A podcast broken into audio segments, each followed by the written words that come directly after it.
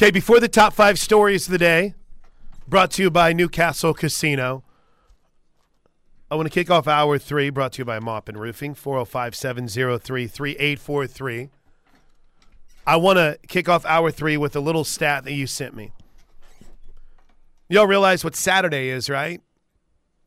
It's Saturday, the first day of July. Yes. It is. Saturday is the first day of July. July 1. Saturday is also the day when UCF, Houston, Cincinnati, and BYU officially join the Big 12. That means on Saturday, four schools will make the jump to Power 5. Brett McMurphy put together a list of the last, I don't know, how many teams does he have here? 12, 15 teams that made the jump to Power 5 conferences in the past 12 years and the number of winning records in league play since joining the current conference um, is not pretty. Now, again, some of these schools were going from Power Five to Power Five, like for instance, Nebraska, Texas A&M, Missouri, Colorado. They were all going Power Five to Power Five. But in that same vein, they shuffled around. Of the teams, Josh, you know this answer, so go ahead. In tw- who has been the most successful jump from Power Five, uh, from maybe to a Power Five conference is the best way to put it. It's been Utah, right? It's been Utah in football. Eight winning records in league play since joining the Pac-12. I would have thought TCU I thought, oh gosh, TCU, they've had a lot of winning records. They've, they've had some really, really nice highs, but some some low lows. TCU has. Say so. Because this this blew me away. TCU's only had five winning records in the Big 12 in the 11 seasons that they've been here. Why do I feel like that number should be significantly higher, Josh? And, and it's winning records in league play. League play. League play, ladies and gentlemen. I'm surprised Nebraska has five. Oh, you want to know something wild about Nebraska? And they they just went in the last how long do they have Nebraska down there for? Past 12 years. Past 12 years. So cuz I was just looking this up. They had Nebraska at 5 in the last 12 years. So Nebraska joined the Big 10 in 2011. Yes. They're winning records in conference play. One, two, three, four straight when they joined the league. In one sense. And then a fifth this in the let's see, sixth year. So they basically, oh, they got overwhelmed by the Big Ten. Their first four years in the Big uh, one, two, three, first four years in the Big Ten, winning record. Then they hired Mike Riley, went three and five. They went six and three. Their winning records, all five of their winning records came in their first six years in the league. One of the three winning records that Texas A&M has had since joining the SEC came in their first year. Both of Missouri's probably came in their first two years. Oh, let's look. I think you're right. I, that's a great point. Oh, they're just going to get eaten up whenever they go. Well, as one great man once said with a number two pencil in his hand, not so fast, my friend. Here's Missouri's first uh, two years in the SEC. They went two and six their first year. Second year, they definitely did. Seven and one, seven and one in their next two years. Uh-huh. So two of their first three years were their winning records in the SEC. By the way, pour one out uh, for our friends in Maryland and Rutgers who have had zero, zero winning records in league play since uh, joining the Big Ten. Good luck, Houston, Cincinnati, BYU, UCF. How about Colorado? One winning Pac 12 record in, in a dozen seasons. Yeah, and if you were to believe those who, I guess, basically just have people that talk to them about conference realignment every second of every day. Colorado's doing everything it can to get in the Big 12 right now. Well, yeah, the good news is they're going to be here next week. Yeah, that's right. I heard it's already been signed and they're just waiting to announce it on the 4th of July holiday, so there'll be fireworks that'll be shot off around. Hey, it. that actually would be pretty awesome. Yeah, you people still keep retweeting it. It'll be like a Kevin Durant liking it. bombshell all over again, except for the Buffs. All right, let's uh, let's roll with the top five stories of the day, brought to you by Newcastle Casino. Wait for it. Wait for it. Here it comes. Eventually. It's coming. I promise. Okay, here we go. Here we go. It's time for the top five stories of the day. Brought to you by Newcastle Casino. Newcastle Casino, where real gamers play. Let's go, man. All right, Josh, it's time for the Newcastle Casino top five stories of the day. Newcastle Casino, conveniently located off I 44, exit 107, newcastlecasino.com. Happy hour, Monday through Friday, 3 to 6. Big story number five. Number five. I'm being very greedy and selfish with big story number five. Earlier today, Baker Mayfield came by for a quick visit on the Plank Show because he's got his football camp coming up on Friday. Now, we're going to be out there sweating, getting hot. Going to be ridiculous. But Baker Mayfield football camp coming up on Friday. You can learn more at bakermayfieldcamps.com. And there is there's opportunities, there's opening. Let's go. And by the way, he did say that he chose us over Toby and Teddy. So I do appreciate that, Bake. That means a lot. Yeah, he wanted to, he wanted to chat with you. By That's the way, cool. it's still one of my favorite moments ever. And just to see the uncomfortable look on Mark Andrews' face when Baker's like, "You talk about your girlfriend? Tell him about your girl. Are you, or do you need a girlfriend? You need a girlfriend. That's what." And I'm thinking to myself, "Here's Mark Andrews. I'm like, he just looks. Please stop. You know, please don't don't do this to me right now." and the dude ends up becoming like the best tight end in the NFL right now. And Baker's just there busting his chops whenever he gets an opportunity. receiving end of a signature play in the Cotton Bowl and Correct. a signature still photo in Cotton Bowl history. There are there are still oh gosh yeah that Texas cheerleader is double done. birds. just done. BakerMayfieldCamp.com. Go hang with um, the crew. Uh, by the way, here's here's what you get to kind of give you an idea. I've had a few people ask. Uh, one of my one of my friends and more asked if if they would allow 30 year old men to take part in the Baker Mayfield football camp. No, no, no. It's boys and girls grades first through eighth. So sorry. Participants will learn fundamental football skills, have the opportunity to meet and interact with Baker. Each camper will receive a limited edition camp t shirt, a souvenir autograph, and a team photo with Baker. Camp again is open to boys and girls of all skill levels in grades first through eighth. BakerMayfieldCamp.com. I love that he said that he has more fun than the campers. I don't think that's a lie. um, all right, big story number four. Number four. You know what starts basically tomorrow at like midnight? The madness of the NBA offseason, allegedly. They do theirs opposite of the NFL. The NFL has all of its crazy free agency, then they have the draft. The NBA, at least in my understanding of their timeline, there might be some trades, but their start of the offseason is the draft. And that kind of signals the end of 22, 23, on to 23, 24. And we brought this up, I think we brought this up yesterday in the top five stories of the day, but it bears repeating. The major names that we're keeping a name on, uh, an eye on, include Damian Lillard. Now, I want to be very clear when we mention these names, I'm not just saying keeping an eye on it from a Thunder's perspective, just as an, an overall NBA perspective. You can pick and choose who you really believe maybe the Thunder are interested in or not.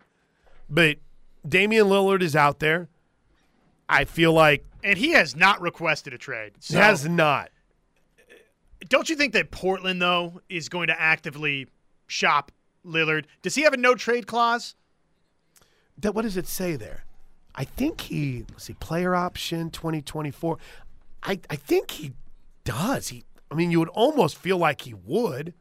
Well, I can just uh, I can just imagine that Portland to me is going to be shopping him. Whether or not Damian does want to stay or not, he he's got that player option on this contract, so this could be it, and you would get nothing if you're Portland and, and you don't move him now. Kind of like the quandary that OKC was in with Kevin Durant. And the difference here being they went and drafted Scoot Henderson. That's right. Who would replace him? The league's free agency period technically begins at 5 o'clock on Friday.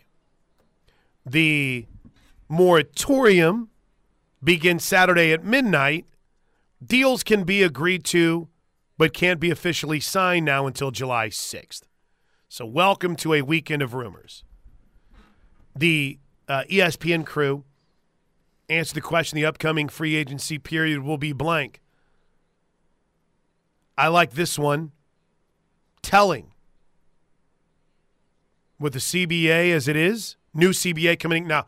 It's a big storyline, guys. If you haven't brushed up on the new CBA, it's a big storyline because it's basically putting rules in place to try to keep a move like the Suns made to get a big three together almost impossible. But this dude Unless somebody gives up cash. unless you give up cash, right? With the new CBA and how strict it can be for tax paying teams such as the Clippers, it'll be telling to see how many teams operate not only for this season, but with the future in mind. A team like the Clippers, typically ready to do anything it takes to upgrade the roster, has to walk the line of trying to win a championship with Paul George and Kawhi Leonard while making sure they don't saddle themselves with bad contracts. So, NBA, offseason, free agency, gentlemen, start your engines. Aren't the Clippers about at the end of the road of this Paul George, Kawhi Leonard thing's going to work or not? Aren't they about ready to pull the plug? Yes. Yes. Absolutely. Do you know, and it's also amazing because the timing of it couldn't be more perfect for OKC. Almost Right. as if there was a master plan. I mean, in the Houston, the, the timing of the Houston picks, brilliant. I mean, brilliant. Wade, it's like, ah, okay, well, eh, we don't need anything next year, the following year. About three years down the road, four years down the road. Brilliant. All right, big story number three. Number three. I still feel like most of the NFL news is kind of created stuff, but still, even in that creative stuff, did I say creative or created? Created stuff, right? It's like, oh, Derek Carr said they made his wife cry, so that's why he wasn't. He was done with the Raiders after that. I'm like, hey, guys, can we quit asking Derek Carr about his time with the Raiders and just let him move on? Yeah, Is- it's is that over. okay, it's over. And we suck. But there's been some cool things said about Oklahoma quarterbacks, right? And how about this from Jason Kelce on Jalen Hurts? Thought this was really when you're good. the guy, you know, when you're Jalen Hurts, I, I know the way he thinks because we've talked about it. Mm-hmm. You know, he still beats himself up for this play and that play. It's like, dude, you had like the best performance ever by a quarterback in the history of the Super Bowl. You did just fine, right? but the reality is, when you're that guy, if you're really a competitor, you think you control stuff. You don't want to acknowledge that somebody else or a field or of- officials, because once you start doing that, Right. you start devaluing who you are Mm-hmm. and, and, and who we are, right? No, we're not giving that to anybody. We control the outcome. We made enough mistakes. If we would have fixed that stuff up, we win that game regardless of what happens with the field, anything. Ah, I think we can attest to that. We saw it firsthand, right? He did make one gigantic mistake, though. What was that? Well, he fumbles the football and Kansas City runs it back. Oh yeah, well that was that. That was. would would uh? It's funny, I mean, I, I they win the game if not for that play. which is funny because I'm sure there was a part of as soon as they got off the air where Jason Kelce goes, "Yeah, you know, it's it's good to have the mentality, but I mean, he did have the fumble that pretty much cost us the game." I mean, they had. I, I get the point. They, Right. There's plenty of other plays too, but if I'm Jalen Hurts, I mean, yeah, that bothers me. That was a huge mistake in the game. It's something he's going to wear. I'm going to tell you something. The New Orleans Saints are just unloading on the Raiders roster right now. Here's a quote from Juwan Johnson, who is a tight end for the Saints. Quote, I feel like with Derek Carr here, there's a lot of things you can do.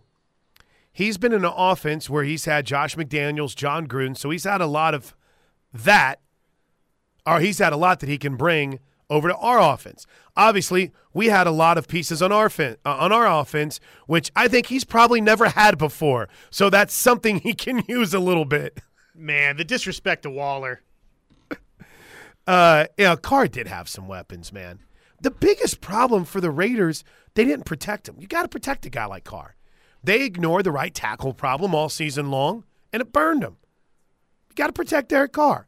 He's in that group of, you know, the Kirk Cousins, Tom Brady's of the world, where they're not going to overly create with their feet. You know, they don't have the Mahomes, Josh Allen. Hell, I'd even throw a Big Ben in, in where they can create in the pocket. You got to Burrow, give him a I think, pocket. is Burrow is sneakily athletic. Yep. That Carr kind of is too, but he he tends to panic a little bit when things get crazy in the pocket. You got to protect him. I'm I'm fascinated to see how this works in New Orleans, and then in that, fascinated to see how this works in Vegas. If it That uh, that division's pretty interesting. there, yeah, Baker in, in Tampa, the AFC South, or NFC South is fascinating, which gets us to big story number two. Number two. We spent a lot of time on it. I'm going to reset for everyone at the bottom of the hour if you missed it. Also, it's available on the podcast page. We talked a lot, Josh Helmer, about the NCAA guidelines that were sent out yesterday. Well, they're a little, hey, hey, hey, you better remember who's in charge here, right? You better recognize who's carrying the big stick. Don't you pick on us. It's the NCAA boys. It's not anyone else. And maybe it's a maybe it's a situation where conferences jump up and, and start to take over. I don't know. But which way are we going? And to kind of break this down to the I mean the two big points that stand out that affect Oklahoma. Number one, the NCAA is basically saying, no, I don't care what your state law says. We're going to have authority over that. I don't care what's okay on the state law. We're going to have authority over that. Which would, and we kind of looked at that language in the Oklahoma bill, and New York passed one similarly. What'd you say? Arkansas, Texas, Colorado. Texas is on the verge of it, where it basically says there's not an entity that can come in and go over the top grip on our authority. What Basically, state law holds. NCAA is basically saying, no, no, no, we still got that. u- university leadership can be more involved than uh, what the NCAA put out. So we'll we'll reset a little bit of that. The other kind of thing is it basically just says that schools can't have relationships with. And let's get to the crux of this thing, maybe coming up next. How, how daring is Oklahoma going to be? Good point. Which gets us to big story number one. Number one. Number one. Number one. Two hours and 20 minutes, and not a word, Josh Helmer, not a word, Christopher Plank, on Oklahoma's commitment yesterday from Xavier Robinson. We'll give you the details next. Three star tailback chose the Sooners over Iowa State, Oklahoma State, and Notre Dame. Numbers are impressive. Connections to the class that's already committed is impressive. We'll get into what we know about the 6'2, 220 pound Xavier Robinson next, right here on the ref. What do we uh what do we know about Xavier Robinson, Josh Helmer? Did you get to call any of his games this year? I did not. Okay. I did not. Six foot two, 220 pounds. One of the top five players in Oklahoma, according to Rivals and ESPN. Last year, junior season, 2,594 yards, rushing, 39 touchdowns. Carl Albert won the state championship. He'll be teammates with Kevin Sperry. Oklahoma. By the way, Carl Albert kind of ridiculous because you have Sperry, you have Robinson, and then you also have what Tristan Hayes, Trevor Washington, and Marcus James. Yeah, they they're good. they will be very good. The note that I'm reading from allsooners.com says that Robinson also noted that he is going to attempt to get four-star Westmoore defensive back Michael Michael Patterson McDonald and David Stone to join him in the 24 class. Yeah, I think he's close with both. And Michael Patterson McDonald, there's predictions out there that uh, the safety from Westmoore will join Oklahoma. Of course, David Stone, we probably talked a, plenty about. But uh, yeah, I mean, you get somebody that's close with those guys on board, it's only going to help. And man, just watching his tape right now, I mean, upright runner, 6'2, 220, looks physical, got some uh, got some wiggle to him as well. I, I, can see him fitting in for Oklahoma in a lot of different ways. I don't know that it necessarily has to be. I think probably he'd like to be in the backfield, but uh, I mean, I see somebody that's got transferable skills to places that aren't just running back at Oklahoma, whether that's you know an H back type role or Oof. tight end down the line. Ooh. He got a little burst too. Yeah, he's he's got some acceleration. These he aren't nice. These aren't scrubs that he's going up against either. Even though his offensive lineman was ten yards downfield on that screen pass. Can you guys kind of look at these tapes a little bit? He's got an offensive lineman that is really, really illegal on that screen pass. right there on that highlight, there was somebody noping out. Yeah, I don't, yeah. I don't feel like yeah. tackling him. Yeah, I'm, I'm, I'm going to get out the sidelines. What are, what are we watching? Huddle tape here? Yeah. I mean, that's against Owasso, where he's shaking tacklers. You know, this isn't against. Ah, get off me. This isn't against scrubs. It's not like you're watching some guy in 2A, 3A, 4A, and he's just running over – your nephew Jimmy, who's getting a little playing time. He's going up against some Joes, man. He's going to get some dudes. Little Xavier cat right there. I like him. I like him a lot. We'll see how he fits in. I, the very first note I had this morning from a friend of mine texted, "What's the story with this David Stone guy?" oh, not much. I had to laugh. I had to laugh, and then I got another one that said, "Did he commit?" I heard Michigan State, then not Michigan State. I heard OU, then not OU. I watched this kid just wondering where he's going. So I don't. Maybe Xavier Robinson can help change his mind. I know a guy that used to be neighbors with David Stone's family, and anyways, they said he's coming to OU. Oh, they would know. Sam Edmonds writes, second coming of Dimitri Flowers in Xavier Robinson. Yeah, has a lot of those types of traits for sure. The 405 writes, Michael McDonald's entire family are Sooners, huge OU family. What could you do to entice a Sooner fan to have their son commit if I was going to break every rule? Sir, how would you like some seat selection at the new Loves Field? You know what? What could you do? What could I do here? I what does I it take? I wouldn't recommend going that route. There's uh, some softball fans that are very cantankerous at no, the moment. it's not. It's uh, yeah. There's some anger. Volatile. Patience, patience. I think you'll be rewarded in the end. Um, but yeah, good get. Brent Bake. Um, who? Brent Venables has said they're gonna Oklahoma is gonna be a major part of their recruiting footprint. Right? It's just they want to keep the best guys home, and that in that, I think this is how the story was told. You know, when they go back and look at a guy after his junior season to see uh, where did they improve as a, as a senior? Is this somebody now that made a jump? You know, they're looking in Oklahoma first. That suddenly went from being, I had a guy that, you know, maybe we weren't necessarily going to offer, but he's on our radar. Now, all of a sudden, Josh, you see that jump. And while, you know, most places, if you're not committed or you're not somewhere by your junior season, you're not a five star, you kind of get forgotten about. But that's an area that they're never going to give up on. Not that Xavier Robinson is in that, that category, but he's got it's just it's exciting to think about how important Oklahoma is to Brent Venables and the success. Go back to that 2000 team. Look at some of the the, the glue guys. You love to be guys from your state. That that get it. understand what uh, Sooner tradition is about. Preach. Th- this is a good text. Knippelmeyer Chevrolet text line 405 651 3439. Look at you. Sean, big loss for Iowa State. Yeah. I mean, no doubt easy to see where Xavier Robinson at Oklahoma can translate and can be, you know, if, if it's running back, can be a big time difference maker there. If uh, again Dimitri Flowers ish, if if that role sort of services, again, I, I, think there's tight end type skills. Oh wow, okay. Down the line, uh, if uh, I mean, I think he moves well enough that if you add a little bit of weight and the the running back room is so stocked up that it goes a different direction there, I think all of those are possibilities for Xavier Robinson, but that's not going to be a possibility in Ames, Iowa. It's a you know big miss for them. So there you go, Xavier Robinson.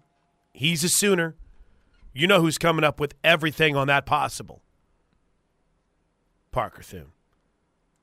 Parker Thune at noon with Steelman coming up to recap all things recruiting. All right, there's a payoff on big story number one. When we come back, boy, the the text line has been absolutely on fire. Let's pay off your commitment to the show next, right here on the ref. I do love this jam though, Josh. I know it was secondary. I know it was the second choice. I got a confession to make too. Uh, coming up in exactly 10 minutes on the show, by the way, this is the anniversary of one of the greatest sports moments and one of the greatest calls of all time. And we'll leave it at that. Of all time. And Thank you, gonna- text line. It's going to wrap the show. Yeah, thank you, Camo Sooner. I'm glad you jogged my memory. The greatest ever. Josh, I was in the. Uh, where was I the other day? What store was I in? I think I was over at the uh, the cellar, right next to Sprouts, and they were. I guess they have a station that they play in there. And Hall & Oates' "Rich Girl" came on. Yeah. Have you ever heard that song before? Oh yeah. I Played it right here, I think. I, I think that's I think I had heard it during the day on our show. I'm literally singing that while I'm walking around the store where people probably think I'm a crazy person. It's like there's some guy jamming out to Hall and Oates in the back. And I realize it's one of those songs that when it's on, if it's ever on a station I'm listening to, I'm gonna turn it up. Oh, it's There's just no it so I have to confess to jamming Hall and Oates. it's a bop. A a bop, bop, kids. All right, to the text line. Knippelmeyer Chevrolet text line. Sean writes, there's been a complete collapse of Schmitty workout videos and stories online. Does the blood still run red on ASP? Sean is a uh, he is the open pushback He's a Schmitty truther. against the video. Well, I think more than being a Schmitty truther, I think it's the pushback on the hype videos. He's not a big fan of the Ben Simmons type. My gosh, did you see him make that jumper? It's like show me on the field. You don't have to give me the what's the the dirty work done in the dark. I don't need to see it. Done dirty, dark work. Something dirty. like that, uh, right? Granted, sooner. Which again reminds me of the Rick and Morty bit where they survive, and Rick turns he's like, "Oh, just don't want to take these things for granted." And Morty goes, "Did, did you just say take it for granted?" yeah, it's like it's granted. It's taken. Oh my god! And then he wiped his mind. he took the memory away from him. So from granted, sooner. Guys, I don't really understand the whole NIL process, how it works, etc. But the NCAA stance seems crazy to me. Why wouldn't you want the schools to have some control? We have seen what happens when boosters run amok. If they want to police this, why wouldn't they step in with some sort of limits on amounts to keep a kid from going to a school he has always wanted to, to go to a place throwing him a big bag of cash? This doesn't make any sense to me. Well, eh, Grant, here's what I was trying to think of different analogies for this that work. A parent that's not overly disciplinarian to you when you're growing up, and then all of a sudden, when you're a teenager, they become a disciplinarian. You're like, the hell did that come from? Not like I. I'm just saying. I'm just trying to think of a comparison at my work. That's kind of what the NI, what the NCAA is suddenly sounding like in NIL. So just to better understand it, granted, let's give you the quick Cliff Note version. Granted. Granted, two years, two years since the July 2020, 2021, whenever it was, Yeah, two years of name, image, likeness. since the introduction of NIL, the NCAA basically said, yeah, you know, Have fun. guys, enjoy yourself. Uh, don't induce people to come to your school with it, and make sure there's some scheduling things in play where it's not. A fa- they can't do an NIL deal instead of a team-related activity. I think is how it's worded. Remember, guys, our facade is we care about school. But we care Carry about on. your school. And so through this, the NCAA didn't do anything. Collectives formed, then offshoots of collectives formed, then collectives got basically franchised like McDonald's or Burger King, and there was a Georgia run franchise that was operating in Oklahoma, and then you know just you had all these different arms of it. And there were no rules. Finally, after like a year, the NCAA under new management is like, oh, everybody, you need to calm down a bit. and gave a little bit of a facade in the Jalen Rashad, Jalen Rashada buzz around Florida, and you know the the Cavinder twins didn't even really becoming a an NIL issue, right? And they didn't really do anything there.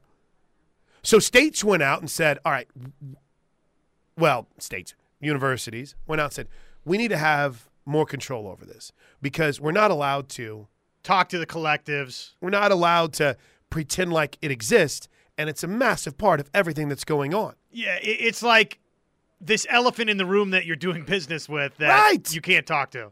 Right. And, and so, what the state lawmakers wanted to do for the universities is take away that gray area. And basically, the NCAA is coming in and saying, yeah, but this is not fair for states where they don't have the same law. They want the competitive balance. Which in the end we'll see if the NCAA truly has the power to become an enforcement arm or if it's a a 62 yard field goal when you're down three with two seconds left to try to force overtime. It might be a 65 yard field A goal. Bill Callahan field goal to uh, take away the shutout. That might even be a better analogy because I think you're down big. I think you're facing an uphill battle. But also in that, we keep hearing, well, they want more time. They need more time. Like, how much more time do you need? Sean writes The NCAA could ban schools from those states' participation in postseason events and funds from NCAA payouts, i.e., basketball tournament monies. Which again, if if Well, it good gets thing we don't have to worry about the NCAA basketball tournament monies.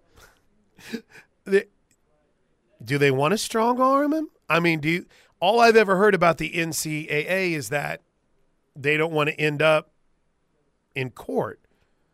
But these seem to me, Josh Helmer, to be a lot of conversations and discussions that are going to land you in the courtroom.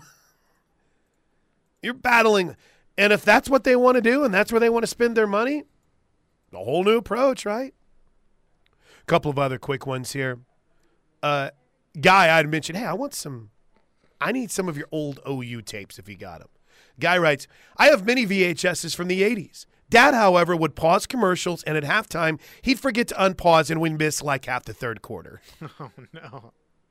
My my uh my papaw, my papaw, um, was really big on taping everything, and I kept his VHS collection, or at least I'm supposed to. Mom have it somewhere, and everything was labeled, and everything was great. And he would pause for the commercials on every show and everything that he taped, except Super Bowl.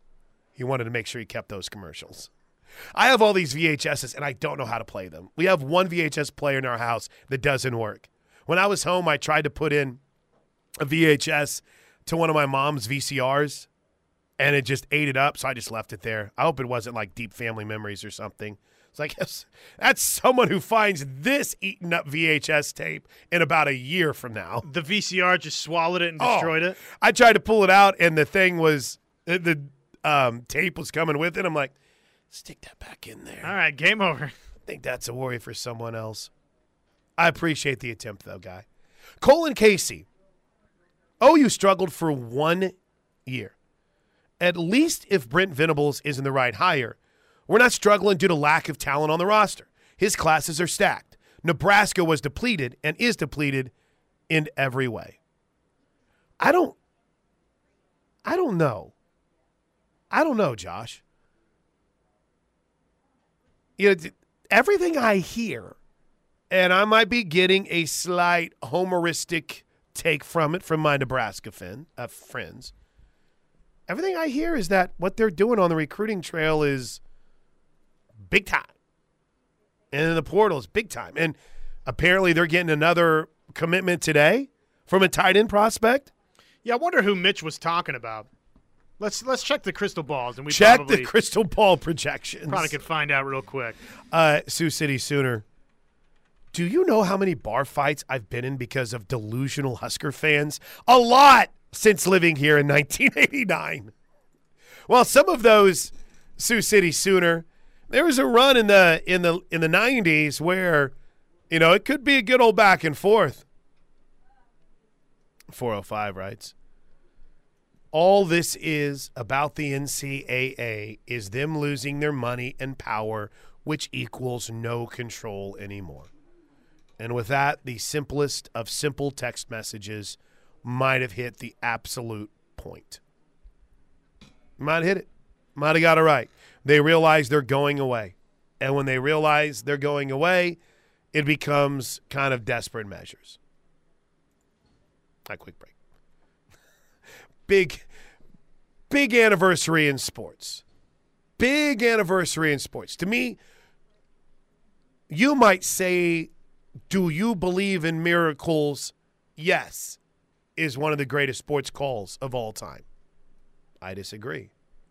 You might say, Jack Buck in 19 was it 85 or 87 We will see you tomorrow night. number one number two go crazy folks go crazy folks the cardinals win the game on a home run by the wizard Drink away your frustrations, folks. The Cardinals win. harry caray had a, a couple of classics in there unfortunately harry never got to call a world series with the cubs but you you might say um and they're not going to keep him off the field tonight you might say unhitch the wagon put the ponies in the barn and you probably should. and you probably should you might say, let's go. is your favorite call of all time. But I'm here to tell you, they all pale in comparison to the greatest play by play call in the history of mankind. And we'll play it for you next on the.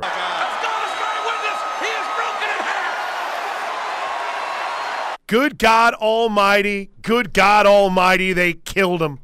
With God as my witness, he's broken in half. We've got to find that into a softball call at some point. Like in a like a 12 nothing game. See, you weren't since you weren't a wrestling fan, it's just like, ah, okay, I've seen the video, right? It's not really much in the world of Josh Helmer. But it's a Jim great Ross, call. legend. Hell in a cell. Can't really do that in wrestling anymore, can you? I don't I don't think anyone looks I don't think anyone looks and thinks about, you know what we should do? You see that top of the ring up there? I'll throw you off that. What do you think? the The top of the cage. theatrics, just perfect presentation. Civic Arena, Pittsburgh, Pennsylvania. Don't even know if Civic Arena is still around. 1998, June 28th. Mankind versus The Undertaker. Hell in a Cell. Billed as one of the great grudge matches in the history of W. W. E. F. Oh, by the way, The Undertaker did end up winning the match. I mean, hell, he threw him off the top of the cage. You would hope that he would. Jim Ross, man, the GOAT. Absolutely. In the in, in my opinion, in my oh no, hold on. Hold on from the 405. You just you just take that back. You take that back from the 405. Who writes, that isn't sports, it's theater. Sir, do, do I have to block a number today? It's still real to me. Don't you understand how mankind had disrespected Undertaker in the lead up to that? How he had questioned, questioned the toughness of Undertaker and what led to it? Come on. It's theater, not sports. Stop it. It is sports. Block. I'm not blocking him. It's kind of funny. Um, there's a 25 year old W. I'm sorry, 25 year WWE special that they just did with Taker and Mick, watching the match and talking about it. It's on YouTube and it's pretty good. Block him. no. No, it's, it's he's he's probably right at its core. Man, I'm I can end up. I got a lot of work to do, Josh. We're working on classic games. We're working on this show, but I'll tell you what. I'll tell you what. I know what I'm going to end up down a rabbit hole tonight. Great Jim Ross calls. great Jim Ross calls. Uh, Brian in Tulsa. Any JR call on any Randy Orton match where he hits the RKO is a classic. He's right. He's right. All right. Um, yeah, here's another one. Here's a- 25 years. Here's another one. That 405 texter should take note of what happened on the David Letterman show with the wrestler and the guy that didn't believe it was real. Yeah, I also though think in the end the guy that got smacked ended up making a lot of money off of it. So Congratulations. all right, y'all, we got to go, man. Have a great rest of your day. Steelman and Thune at noon are coming up next. 25 years, Hell in a Cell. Good God Almighty. God of my witness. He broke him in half. He's dead. JR's the best, man. Uh, and I know you all want Xavier Robinson news. So Parker Thune is coming up next with all the deets. We'll see you guys tomorrow from Cavens right here on the ref.